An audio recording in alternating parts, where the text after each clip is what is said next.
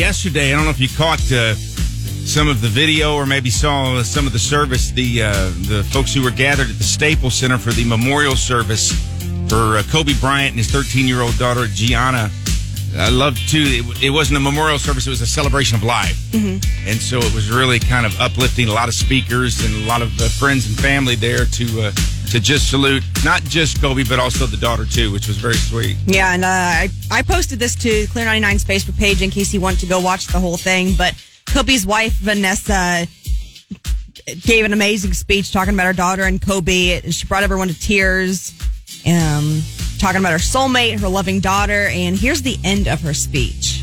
God knew they couldn't be on this earth without each other. He had to bring them home to heaven together. Babe, you take care of our Gigi. And I got Nani, Bibi, and Coco. We're still the best team. We love and miss you, Boo Boo and Gigi. May you both rest in peace and have fun in heaven until we meet again one day. We love you both and miss you forever and always. Mommy.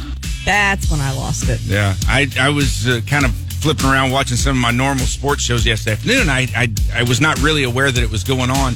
All of a sudden, I see a picture flash up, and it's Michael Jordan with just tears streaming down his face. Mm-hmm. And I was like, "Wait, what?"